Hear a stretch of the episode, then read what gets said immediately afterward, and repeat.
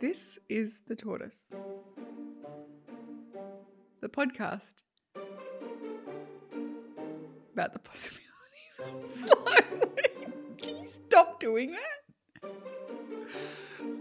That's your host, Brooke McAlary, and this is the co host, Benjamin McAlary. Hello, Benjamin. G'day. How are you? Good. For a very sunny Wednesday in the Southern Highlands of New. South Wales. Mhm. Absolutely glorious It really is. this time of year. Yep. So we're in the transition between uh, winter and spring. Giving a little bit of a little bit away uh, of our topic for this month's podcast. I do love- Oh, plodcast. Nearly. Nearly. Goodness me. Uh, I do love this time of year though, especially when it's as sunny as it is. Just, you already said it, glorious. Really is. It's sensational. The dogs agree that it's glorious. They're currently camped out in the sunny spots next to us. So if you hear any uh, grunting or barking, that's definitely not us. We will admit it when when it's us. All right, come on. I know this is a podcast, but that's ridiculous. Let's get into it.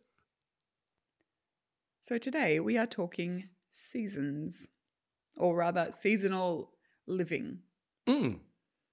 which is a concept that's very closely related, I think, to slow living and often comes up in the same spaces. You know, uh, and the way I would describe it is essentially learning to live in pace with the seasons around us, you know, and everything that that entails, allowing kind of that connection to the rhythm of the world um, to help us, I guess, drive our actions and choices and behaviors and the benefits of like attached to that. So that's sort of what seasonal living, I think, is. Which is a totally new concept for me. Oh, really? I've got to say, never heard of it.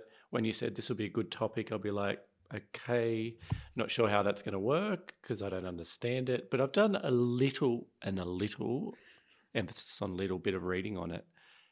And we've had a few preliminary discussions on it. Mm-hmm. Really interesting. Has Okay. really interested me in the concept. Because, yes, like seasons, we're all aware of the four seasons of the year. Mm-hmm. But I had no- Depending where you live, I suppose. But yeah, I guess so. Yeah. I got a. Here's an observation. hmm When you don't get four seasons in a year, does that mean that you're then missing out on the other seasons as they relate to your life? I don't know. Do you understand what yeah, I'm saying? yeah, sure. Like, So if you if you live somewhere that has, you know, LA, Semi-tro- for example. Oh, was- oh Okay. that was weird. That you went semi-tropical and I went LA. okay, Yeah, I would say that LA probably has seasons. I mean, they're not like it's either hot or it's not in LA. Never rains.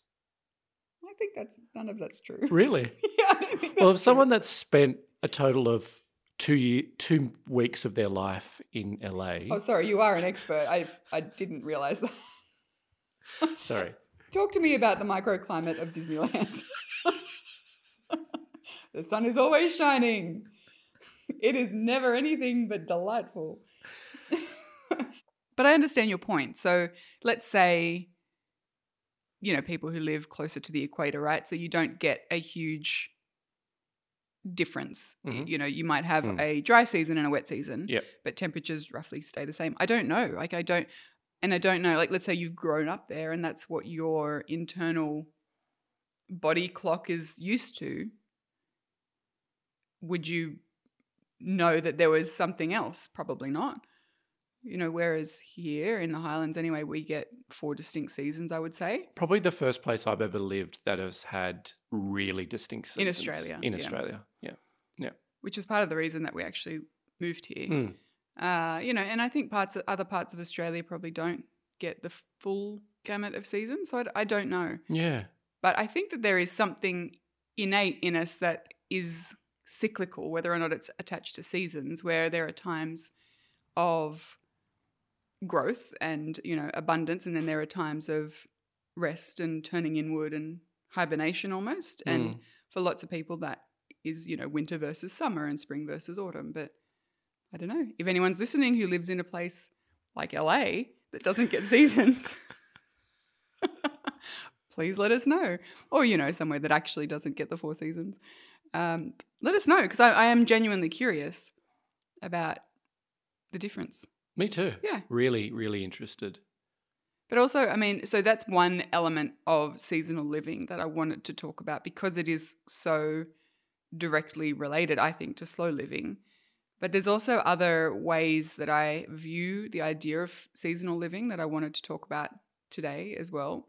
So, more like personal seasons, and then also seasons of life, because that's been top of mind for both of us, I think, recently. We've talked about it quite a lot. How there is a definite rhythm to life. And I think it's top of mind for both of us because we're in a transition between the season of life of looking after young children and being, you know, in that young to like young adulthood and everything that that brings. And we're shifting into midlife. And that looks entirely different and feels entirely different. And that transition is tricky I'm going to say. And I don't think I'm going out on a limb to say that lots of people would find it tricky. I yeah, I 100% agree. Yeah. So, anyway, we'll come back to that. But I just wanted to flag that when we're talking seasonal living, it's not only calendar stuff. Mm. Yeah. Mm. Can I share a short story real quick? Please. Sources in the episode description for this. But a king had four sons. To teach them an important lesson, he decided to ask them to visit a cherry tree in the deep forest of their kingdom. During the peak winter, he asked his eldest son to go and see the tree and write a description of the tree. The prince came back and told that the tree is barren, old, and hopeless. Not even birds are coming near the tree. It looks useless, and maybe it's better cut down and used for firewood. During the middle of the spring, the king asked his second son to visit the tree and write a description. This prince came back and told that the tree is not barren, rather, it's full of beautiful cherry blossoms and looks young and promising. The tree is surrounded by butterflies and bees who are enjoying its flowers. Then in the summer, the king sent his third son to go and see the tree. When the prince returned, he told that there are no blossoms, rather, the trees loaded up with delicious cherries and looked mature and valuable, with many birds living in the tree and enjoying the fruits. Finally, in autumn, the king asked his youngest son to visit the tree and bring back a description. The prince returned and described that the tree now has no fruit or flowers, as his brothers described, but it looks beautiful with its coloured leaves with lovely shades of gold, red, and orange it looks like an ideal object for a painting. The wise kid then, the wise kid, the wise king asked his sons, So what did you learn from this experience? And the other three princes, as the other three princesses, leaving this in because I can't even read. The other three princes were still thinking when the youngest shared his understanding. Like the tree, we experience different seasons of life and we're greatly affected by them. We should not judge our life based on only the current season in our life. Every season has a purpose. No matter whatever the current season is, it will change again. Hmm. I thought that was a really nice way of just framing this discussion up. Absolutely. I really, I really got a lot out of that. What did you get out of it? Uh, well, coming from being very naive about it. Mm-hmm. Let's be honest. mhm. Like I was very naive about how, um, you know, not only I just didn't think there were like seasons in life. I thought there was like youth, middle age, and your golden years Mm-hmm. was how I would have uh, related to like the seasons of life. That that sort of label Mm-hmm. because I think that's the way society is set up. Yeah. It's either you're young, you're middle age, where you're burdened and with debt and responsibility Mhm. and bringing up kids and all the rest of it.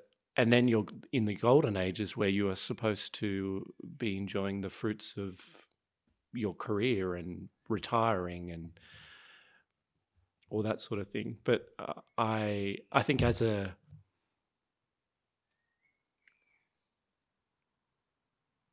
I really like the seasons of life a lot better than than that um, Yeah.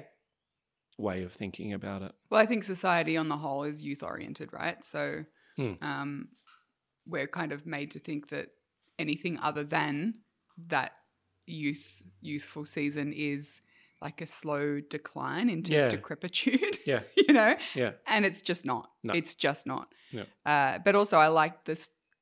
What I like about the story that you just shared was that if you're viewing it as more of the you know annual or cyclical nature of life rather than life as a whole, Mhm. the assurance that whatever season you love the most, whatever you find the most beautiful, will return. Yeah. And I think that's also really nice to remember because there is going to be seasons in life, like literal seasons, that you don't love as much as others or that you don't feel as comfortable in as others, but they're still important. Yeah. And I think recognizing that is really important. And then also recognizing that through the lens of life as a whole is important because there's going to be seasons in life that you are better suited to and adaptable towards than others, you know. And I immediately thought about when our kids were little.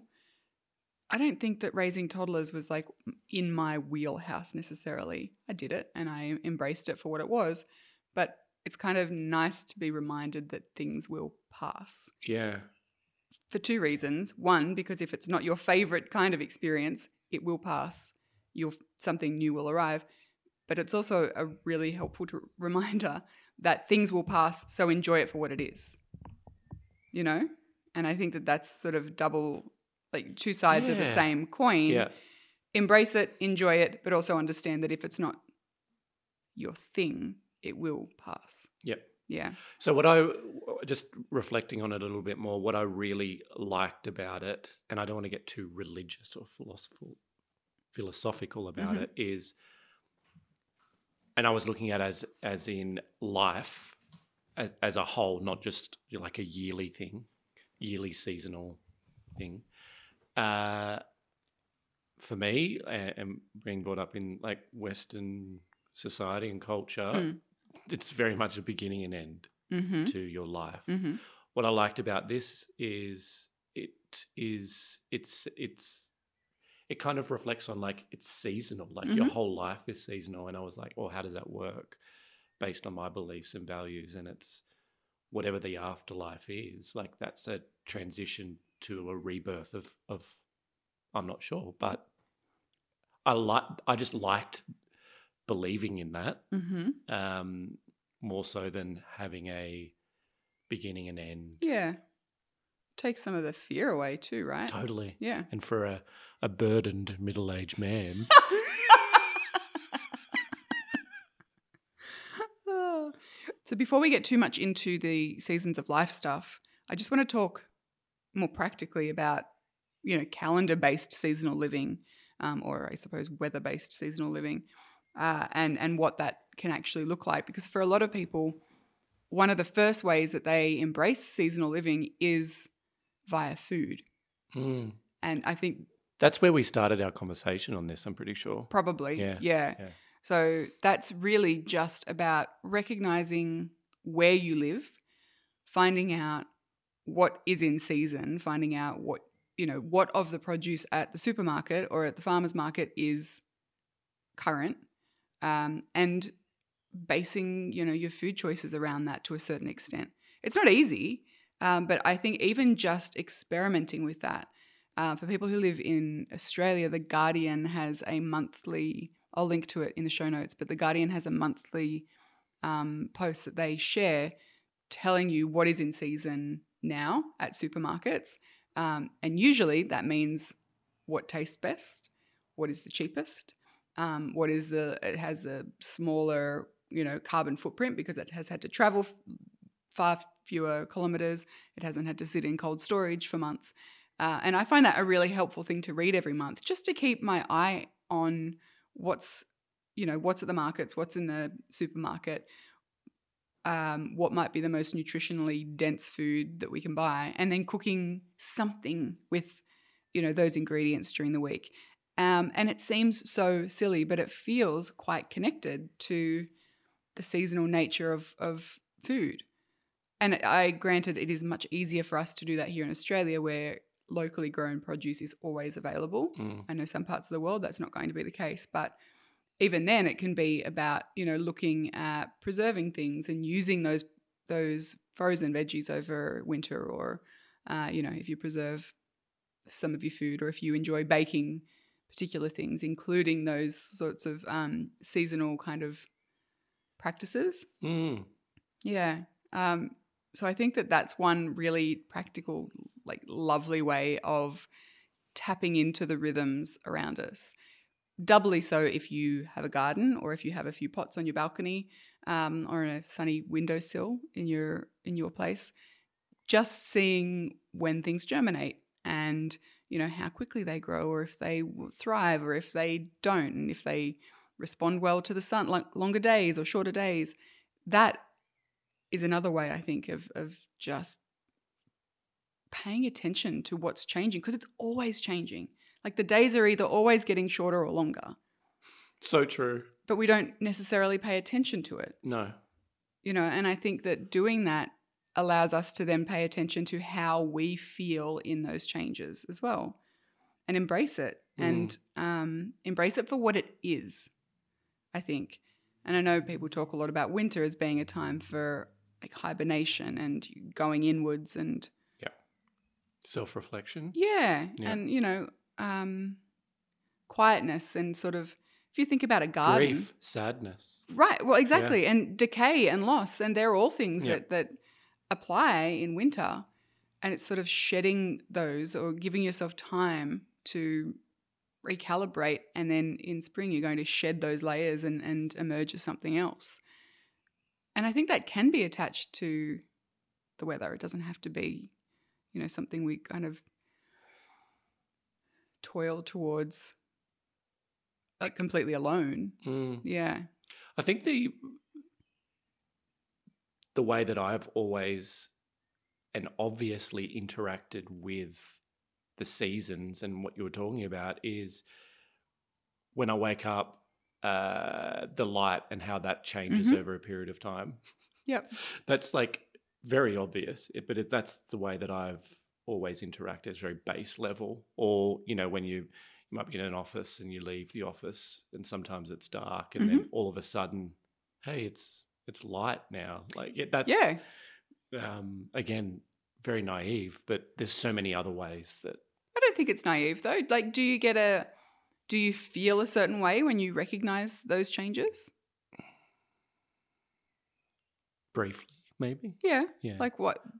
Wait, how do you feel? oh, I don't have to turn the lights on in my car when I'm driving. No, I mean, I mean, like, do you? Because I, when I recognize that, you know, same thing. When I wake up and it's light, and a few weeks ago it was dark, I get a little thrill because I know that the days are getting longer, and that means that spring's coming. Like, do you do you ever take it to that that place where you have an emotional response? Probably a little bit, Mhm. yeah. And then daylight saving comes around and says, "So I'm going to throw a spanner in the works." But even, I mean, even daylight savings arriving feels like a marker in time. Does. Yeah, it does. you know, and, sure. and spring is well and truly established and summer's on the way. And I always feel a little bit thrilled by that. So something as simple as that, but Mm. also, you know, little, little tiny rituals like cutting flowers and putting them in a vase in the house. Over the year, those flowers are going to be different. And just using that as a way of marking the passage of time and, you know, nature doing her thing. Um, because you know this time of year most things are still dormant under the ground but we've got the daffodils and that always feels like a moment in the year when i've got daffodils cut in a vase on the table. Uh, i repotted all of the indoor plants on the weekend because the plants started showing signs of growth. So Mm. that's always you know and i think those those little markers in time can be lovely rituals to sort of welcome in whatever new season is is coming. And at its core that's all slow right? That's all It's just paying attention. Mm. and then living according to what we see. What's your favorite season and why? Um, it's a really good question. I like the hope of spring, like the the energy of spring. I re- I really love it. You know, everything starts to everything that you've done in the previous 6 months can start to come to fruition in spring. And I do like that. I love summer because summer is Christmas and the long school break for the kids, and we usually are able to get a couple of weeks off together. So I do love summer, and then I love autumn. I love all the seasons. I also love winter because I get very excited when the beginning of winter comes. The idea of like turning inwards and lighting the Yeah. fire and Mm. you know closing the house up early and but then by the end of winter I'm very ready for it to not be winter anymore. So it's sort of I don't know what's yours. that was a non-answer. I'm sorry. It's too hard a thing to uh, like right now. I think summer is my favorite Yep. season. Is that because you're just desperate for it though? Yeah. Mm. Like See, I'm when we were living in Canada, to it. Yeah. winter was yeah. your favorite season. But it's so funny. I think I'm at total opposites in my in my life. If I was looking at the seasons over a year and comparing the weather to my life seasons, my summer is the winter. What? What does that mean? That is so ridiculous what I just said. But bear with me, I will explain. Please. thinking about i guess the emotions of and and feelings of seasons Yeah. as they relate to your personal growth or personal like your person like Mhm. your how you're feeling Mm. so i would i would associate winter with you know sadness Okay. uh, uh, um, like you're saying, like um, locking down, being uh, more uh, Like- in, inwardly focused, Sure. um, reflective, Mhm. inward, like you know, like kind of, yeah, you're just sort of drawn inwards Mhm. over that time. Spring, hope, new possibilities, opportunities, all the rest of it, new beginnings.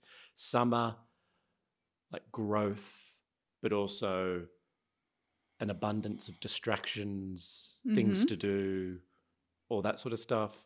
And then fall is all about uh, acknowledging like success and your achievements and prepare like preparation and all that sort of stuff. hmm hmm Personally, that's a huge time for me to be reflective Yeah, okay. inwardly focused Okay, I get you. because it is like slow like things slow down over summer like you said the kids are on holidays a lot of like businesses are closed for a month hmm um yeah so that's that's my winter if that makes sense Yeah, and it's it is interesting, I think, because being in the southern hemisphere, we've flipped. So we have absorbed the conversations around like northern hemisphere, um, you know, rhythms and things, and we've kind of got a bit of a hybrid. I think. do you think so Yeah, maybe. do you think it's that that influence Maybe that- because I mean I know that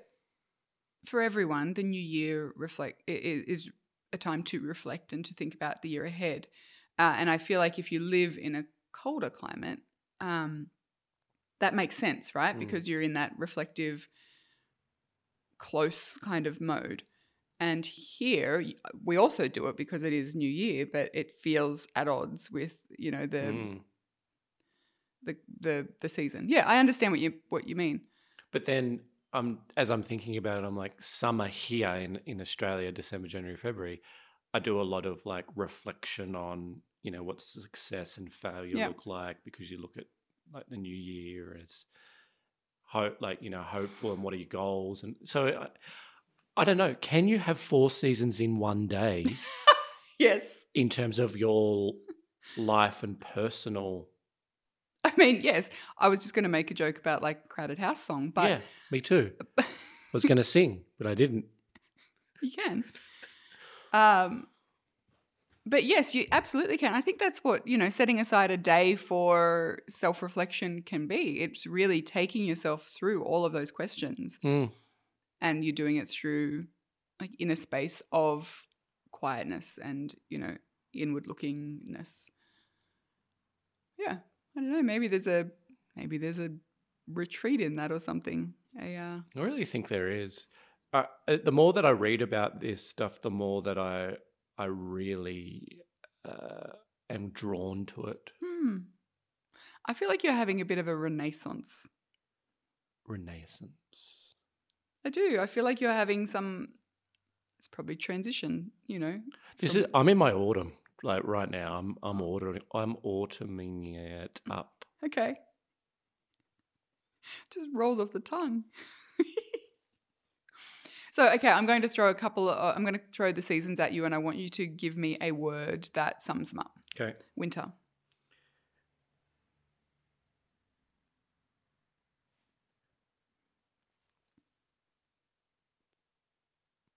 Rest. Yeah, I would have said hunkering. Mhm. Spring. Opportunity. Ooh. Okay, growth. Summer.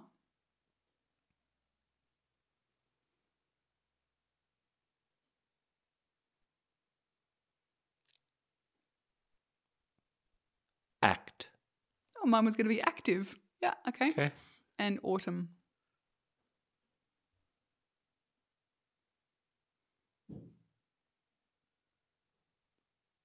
This one's the hardest one for me. Mm-hmm. Reflective. Okay. So like reaping or harvesting. Mm. Mm.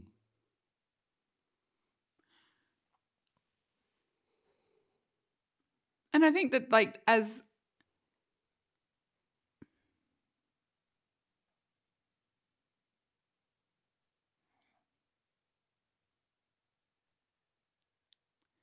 I think as much as anything, just noticing that shift is like that is seasonal living, you know. And I know there are many people who write about it in depth and they have such incredible insights. Um, and I actually will link to a few blogs and substacks that go into seasonal living because there is a vast amount that you can do through this lens of seasonal living uh, in a practical sense. And I admire that. And Yeah, I need to do more. Uh, we're probably sounding so naive about all this yeah, stuff. no, no doubt, no Mm. doubt. But I, I just think that through the the idea of slow living, which to me is noticing and you know paying attention and and relishing in what you see and using that to drive the decisions that you make, just paying attention to the seasons and the shift in how we feel and operate is is so important and allows us to connect to something far greater than ourselves. And maybe that's it. Maybe that is the the umbrella of, of Mm. all of that, you know, with in terms of slow living. It's just another way to connect with what's happening outside of us, you know, because when we're very siloed and we're very busy and heads are down and, you know, screens are on and we kind of forget that we're not machines. We we forget that we need that seasonality as well. And I think that it's inbuilt in us. So I think that's probably my favorite part of this idea is simply connecting to something far greater. Yep, I like that. Yeah. Sorry. So I think there's also internal seasons, like, you know, obviously people who menstruate have menstrual cycles, and that is an inbuilt understanding of the cyclical nature of things. And I think that for me, it's really only been the last few years that I've ever really paid any attention to it, but it is genuinely such a blessing, such a gift to be able to reflect on life that way and on it's sort of a microcosm of, of seasons right because ev- you know every week or so my energy and my outlook and everything shifts completely so four seasons in a month. yeah So if you this look is at the blowing way, my mind. Four seasons in a day, Yep, four seasons in a minute. Yeah, why not? sure. Or an hour. go for it. And then four seasons every second. yep. Yeah, totally. I used to be a huge. I'm completely sorry for interrupting you, but a huge fan of the Power of 3 hmm Uh, I always thought that, like, th- you know, the Holy Trinity or whatever you want to call it, the Power of Three. Like, I, I ran a lot of, even my writing is a lot of Yes, Power of I, Three. I do remember. Uh, it is now four seasons. okay, I've developed another prong. that can happen sometimes.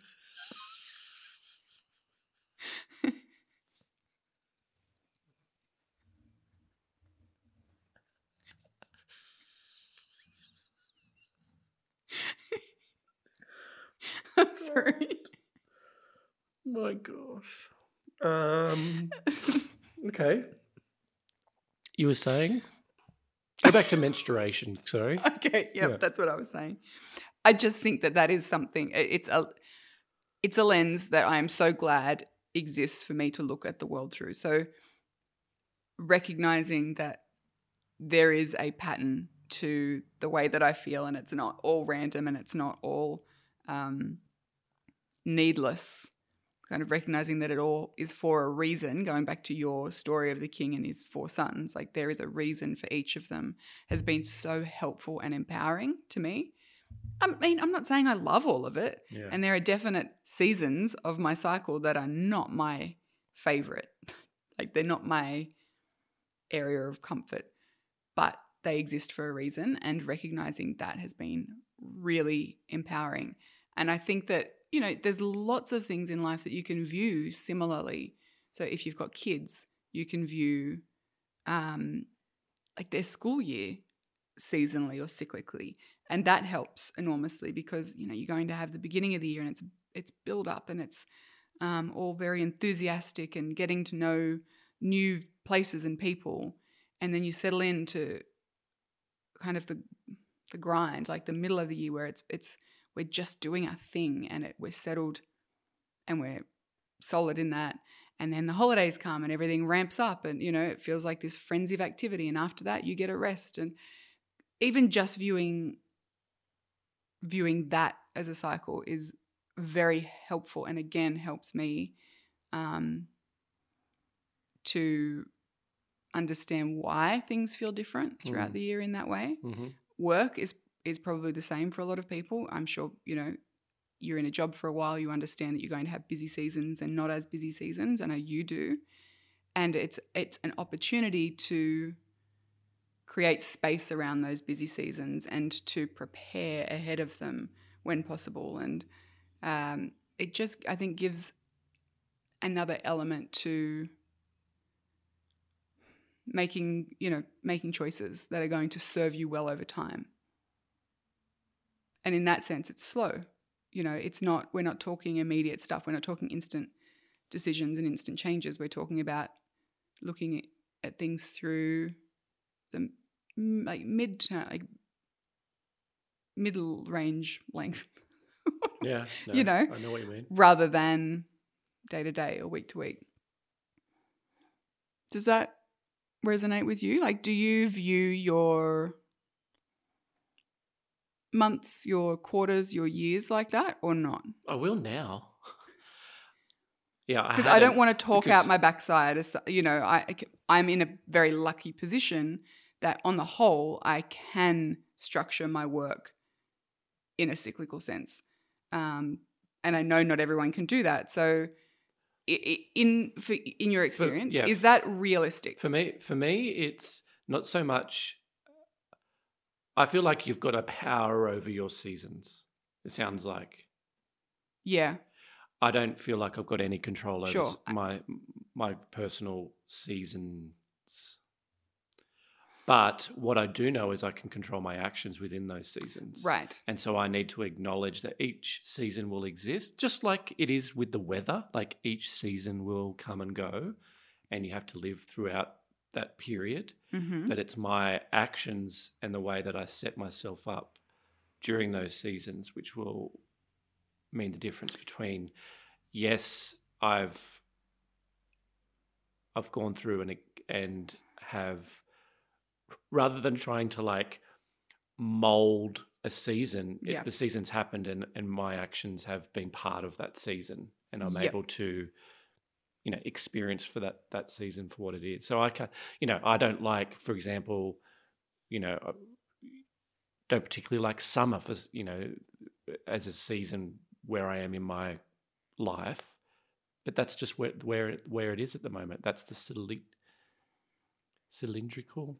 Cyclical? cyclical part of of where I am at the moment, and there's no point in trying to physically try and Make it not that. correct. Yeah, but that, I think that's that's probably the more the point that I was making. There are things that you can do. There are things that we, you know, can do to prepare ahead of those times, and that's that's what's in our control. We can't control the weather, obviously.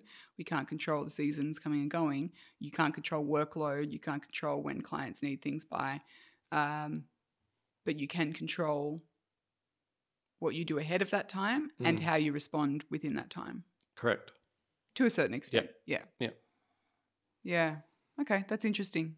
And I, I don't think that's dissimilar to what I was saying. That I Mm. just have way more flexibility than most people, which I am very aware of.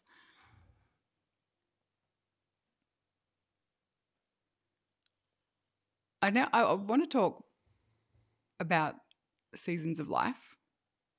So rather than recurring seasons, more so, you know, almost what you were getting at before, but I'm trying to. uh, Okay, I'm going to push back a little bit. I don't Mhm. think seasons of life.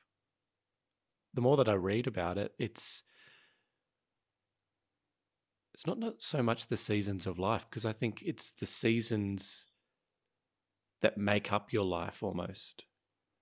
Like you don't start in spring, then you go to summer, then there's autumn, then there's winter in your life. but that's what people that that is one way of thinking about it. Yeah, so I I'm going to disagree with that. Okay. So I another think you can have each. What I was trying to refer to before is you can have each of those seasons in one hour of your life. Yeah, but I mean, I think looking back, do you not see that like What I'm trying to say is I never want to grow old. okay, well that's that sounds like something that you need to work out. but I do think people are afraid of that. Yes. So kind of taking your point, finding the beauty and the reasons for each of them to me helps alleviate the fear that comes with it. So uh, with there's a, there's archetypes that that are often spoken about with women, you know, through story and things. Uh, and people have taken these archetypes and applied them to women's lives. And you've got the maiden, so you know, young adulthood, hmm and then you have the wild woman. So you know, you're in your twenties and you're finding out who you are, and you're exploring, and expanding, and experimenting. Then you have the nurturer, someone who's caring for people, whether it's children or you know other people. And then you transition into the wise woman, Mm. and the wise woman or the crone um, is someone who knows what life is about and is in a position to impart that wisdom. And you can't become a wise woman without doing all of the other things. You can't then help people coming behind you imparting what you know and probably having most of what you know and say ignored but that's part of the you know part of the territory you you can't help them unless you transition into old age or into that wisdom. And for me, that feels empowering. Mm. You know, so for so long, I think the idea of like a woman being a crone was a horrible thing. You were a witch, you were a hag, you were. Um, but I kind of love it. I sort of love the idea of of shifting. I'm not ready for it yet, but shifting into that, the golden years, as you said, and bringing with it stuff to share and stories to tell and things that I have done. Mm. And it's really an invitation to live the rest of the seasons in fullness because that's going to help you, you know, in your wise years. Does that at all alleviate the fear? Because I see I in you this resistance Yeah. of like, no, I like I like that you're embracing your your crone. thanks. Um, I totally get what you're saying. I am not there yet, though. I'm not there. I'm No. definitely not there. I'm not even there in acknowledging it. sure. I get what you're saying. I'd like to think that way, hmm but I just don't at the moment. So I Because looked. right this second, I'm in spring. Okay. Well, you are. You're literally sitting in spring. That's, Yeah. And that's fine. I looked to see if there was something similar for men, Oh, yeah. if there was, you know, these archetypes. And there are, but they don't seem to attach particularly to ages or stages in life. Um, I didn't, to be fair, I didn't look into it super closely. Um, but I did find this article on the art of manliness, which I will Yeah. link to the to in the show notes, that talks. I think it might have been a a psychologist or someone um, quite some decades back who looked at hundreds of men and the way their lives unfold. And while the specifics of every person are very different, he found that there are really quite um, strictly like apparent seasons in a man's life. He doesn't call them seasons, but he calls them sort of eras. And it goes from adolescence through to young adulthood into mid at midlife and then into late adulthood and late life. And they last for maybe 10 years ish Yeah. each. Um, but what I found really interesting was that he specifically highlighted what he called liminal states in between and these transitions. And I think that that's what has been so interesting to me about this whole conversation around seasons and, you know, eras or whatever you want to call them, because transitions are really tricky. Transitions are really uncomfortable.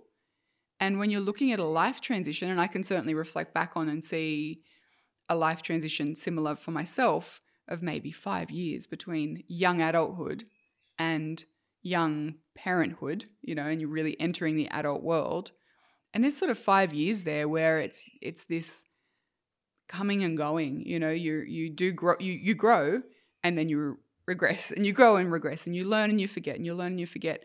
And it's in that transition time that this particular um, psychologist suggests that that's where we need to first look back, look where we've come from, what we've prioritized in our lives, um, you know, what values we're living, whether they still resonate, and then look forward and ask the Mm. question of who we want to be. Mm. And at no point in my life was that ever spelled out, you know, that you're in a transition and transitions are hard, but the more you resist it, the more stuck you're going to get. Yeah.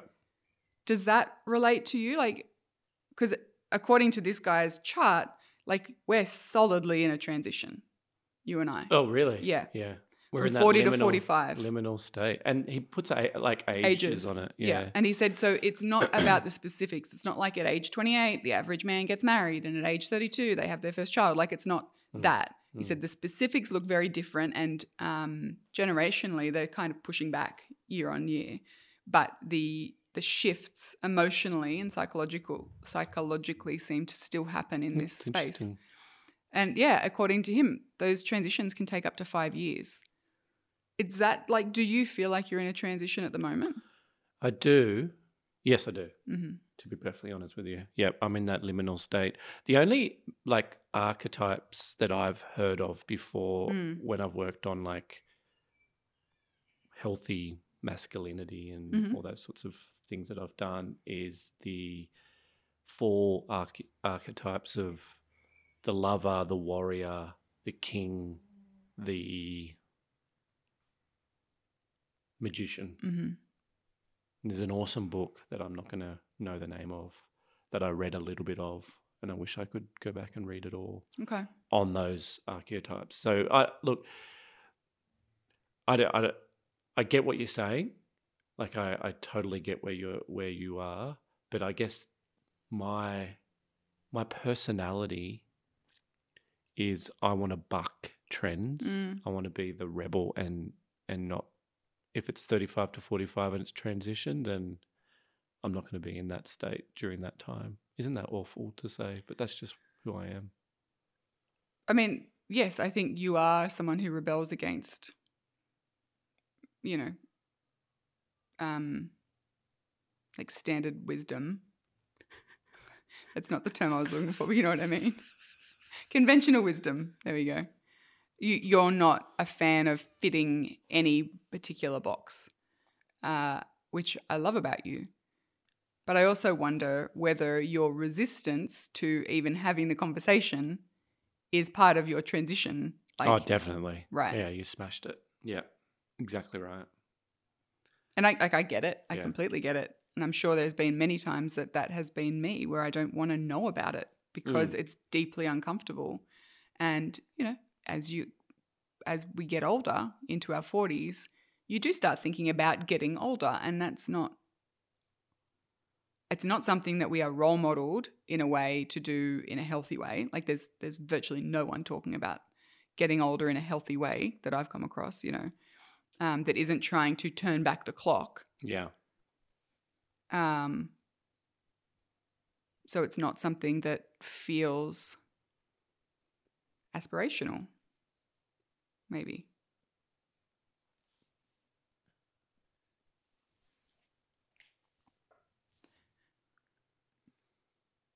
So I think I'm probably more roundly practiced at like self reflection. You know, I have navel gazed for many years, as you would be aware.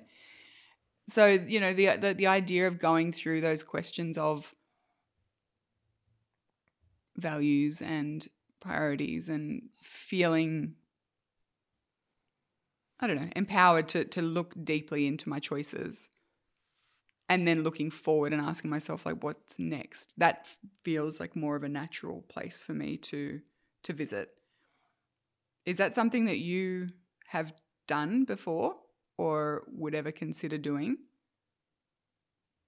This is not a trick question. I'm just curious. Feels loaded somehow. it's not loaded.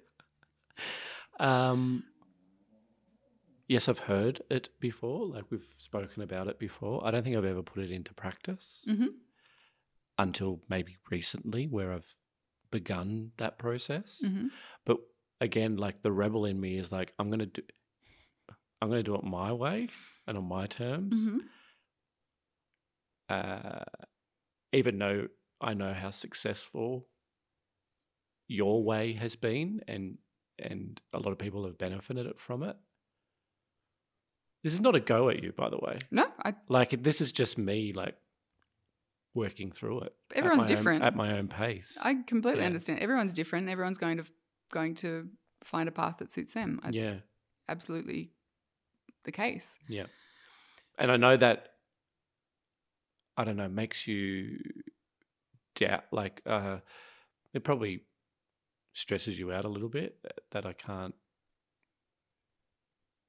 Would that be right? That I wouldn't do it like the way that you've done it? Um, no, I I don't think Because we're all vibrating on different levels. frequencies. Frequencies, Yeah, that's you. true. We um, we are, and that's life is is learning how to exist next to each other. Um, when we're vibrating at different frequencies, basically.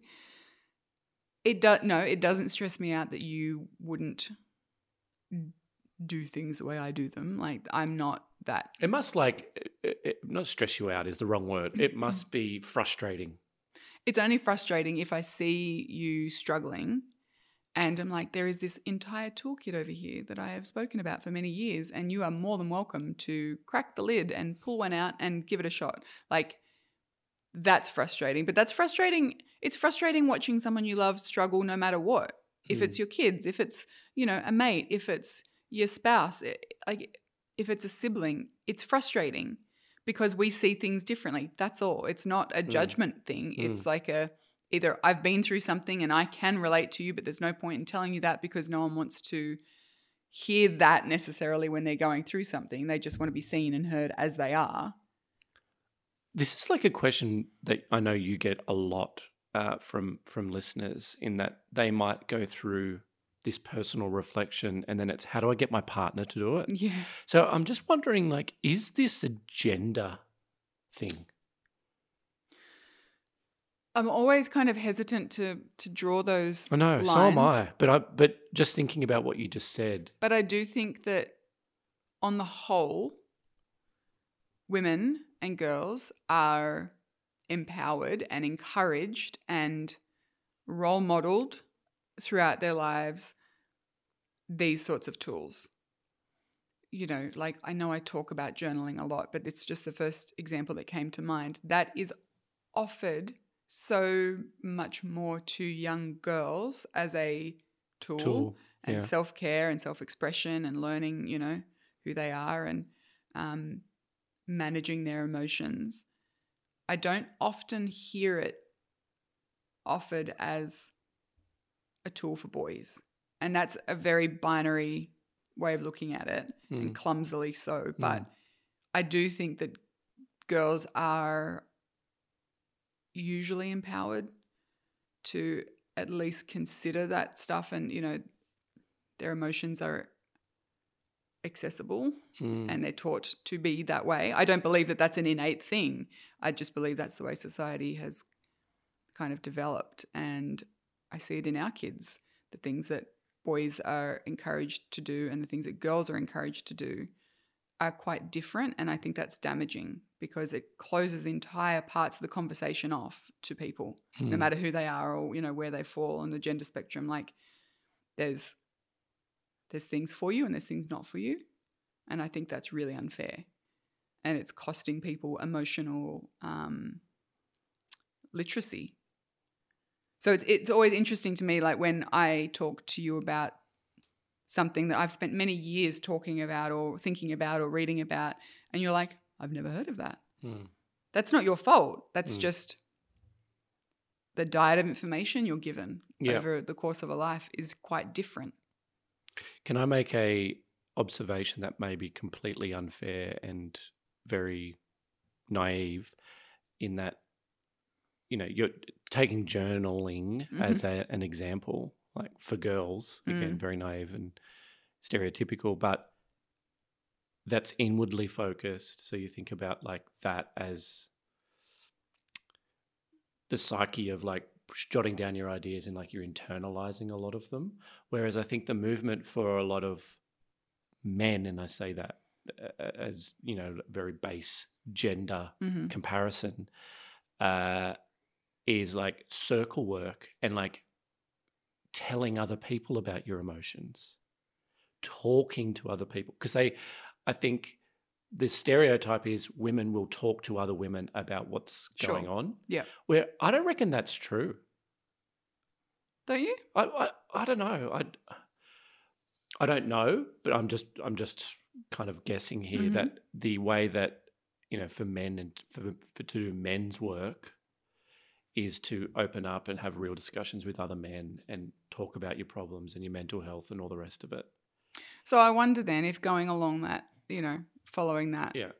line, if if young girls are encouraged to do that self knowledge work, they are then far more inclined and equipped to have conversations with Yeah. friends that are informed. You know, they know what they're thinking because they have always had that.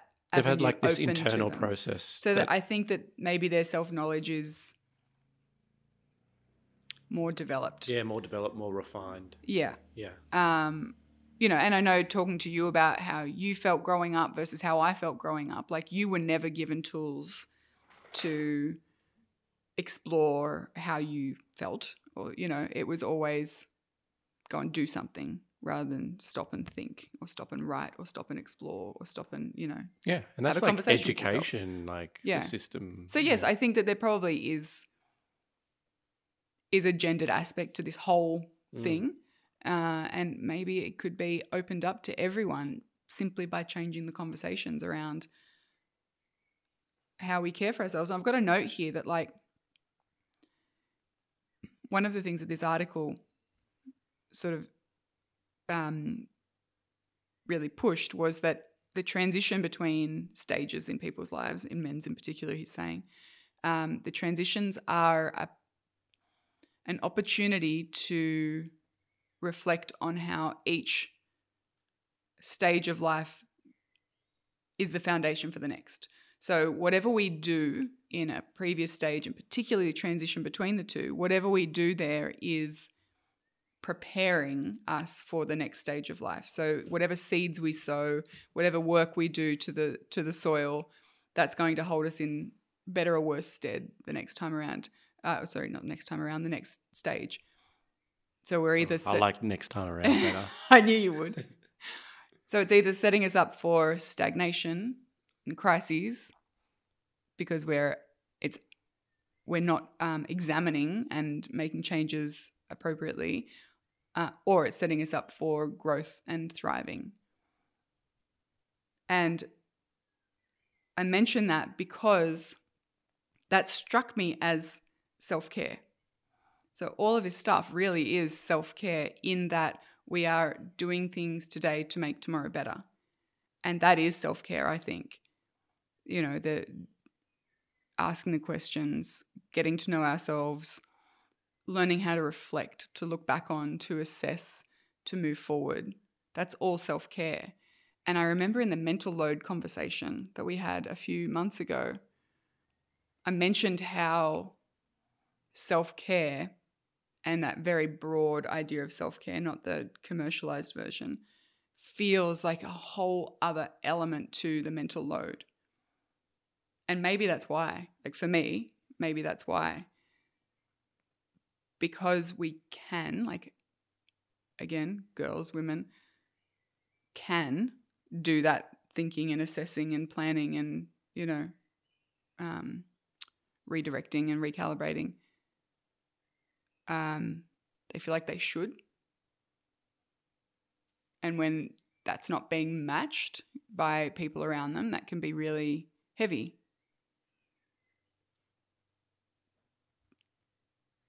Agreed. I can't help but agree with you with that. That's that's exactly yeah, really well put.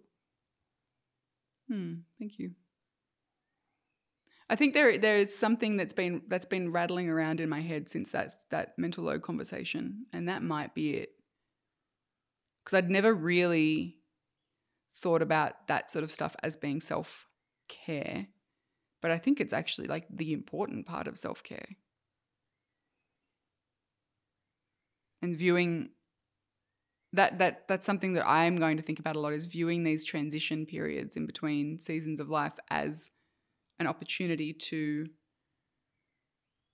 you know feed the soil and prepare for what's next prepare for whatever harvest is next hmm I don't know where to go from there. I want no. I want to support you in that endeavor. I want to um.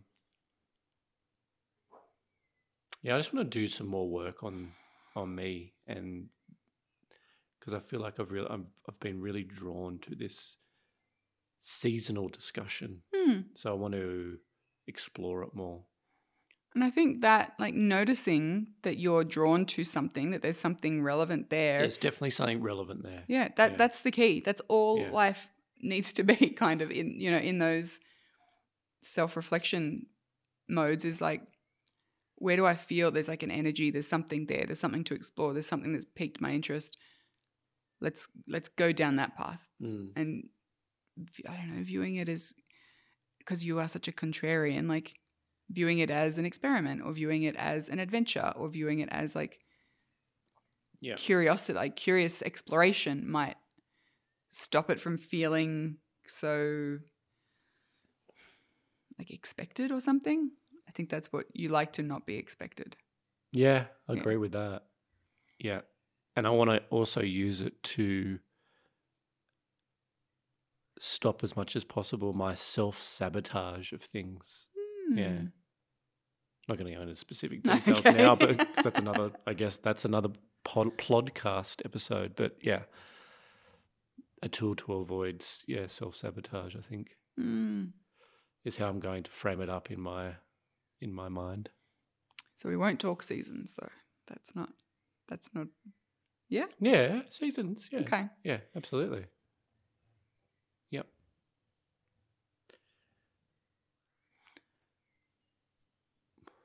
Yeah, let's not do the reflection.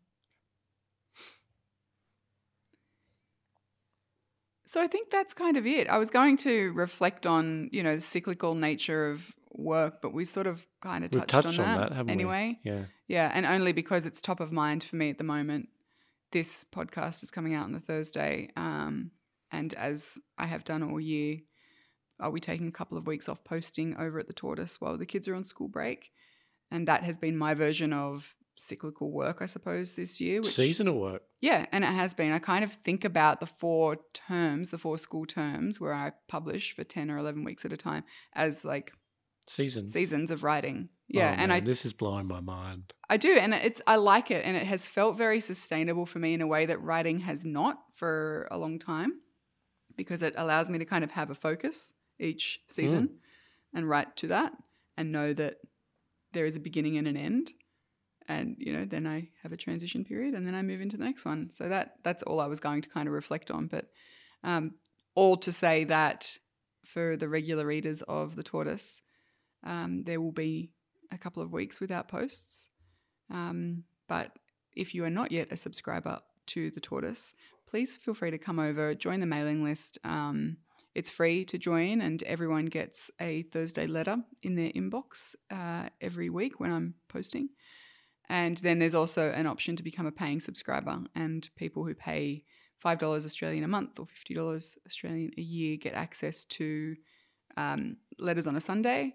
And then also, I run um, a quarterly retreat on different topics. So I've done one on values, done one on establishing rhythms, and then just finishing up this Sunday on writing as self care.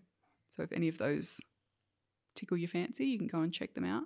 It's the best way to not only support us, but to support the show. It's the reason why we keep doing what we're doing. is- Absolutely. is, for those that um, support us, and and you can support us for as little as Five dollars a month, yeah, is Australian, five Australian dollars a month. Yeah. Um, and I know that you know belts are tight at the moment, so other ways to support the work that we do is by sharing posts, by sharing episodes, telling your friends about it. reviewing the podcast on your favorite podcast platform. That's a tongue twister.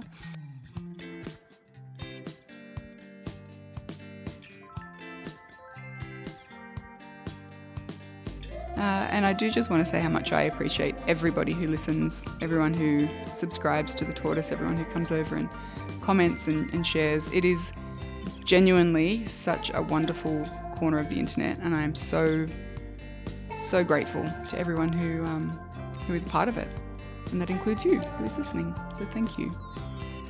I think with that, Well, this has been a, another one of my top five enlightened podcast discussions. okay, I'm glad to be a part of it. Mental load, I think, uh, as I, I don't know, like it's been great just to discover this concept and to hopefully I'm not going to preempt everything, but like embrace it. Yeah, Yeah. just see where it takes you, like with curiosity, I suppose. Yeah, I'll be back next episode as a Buddhist.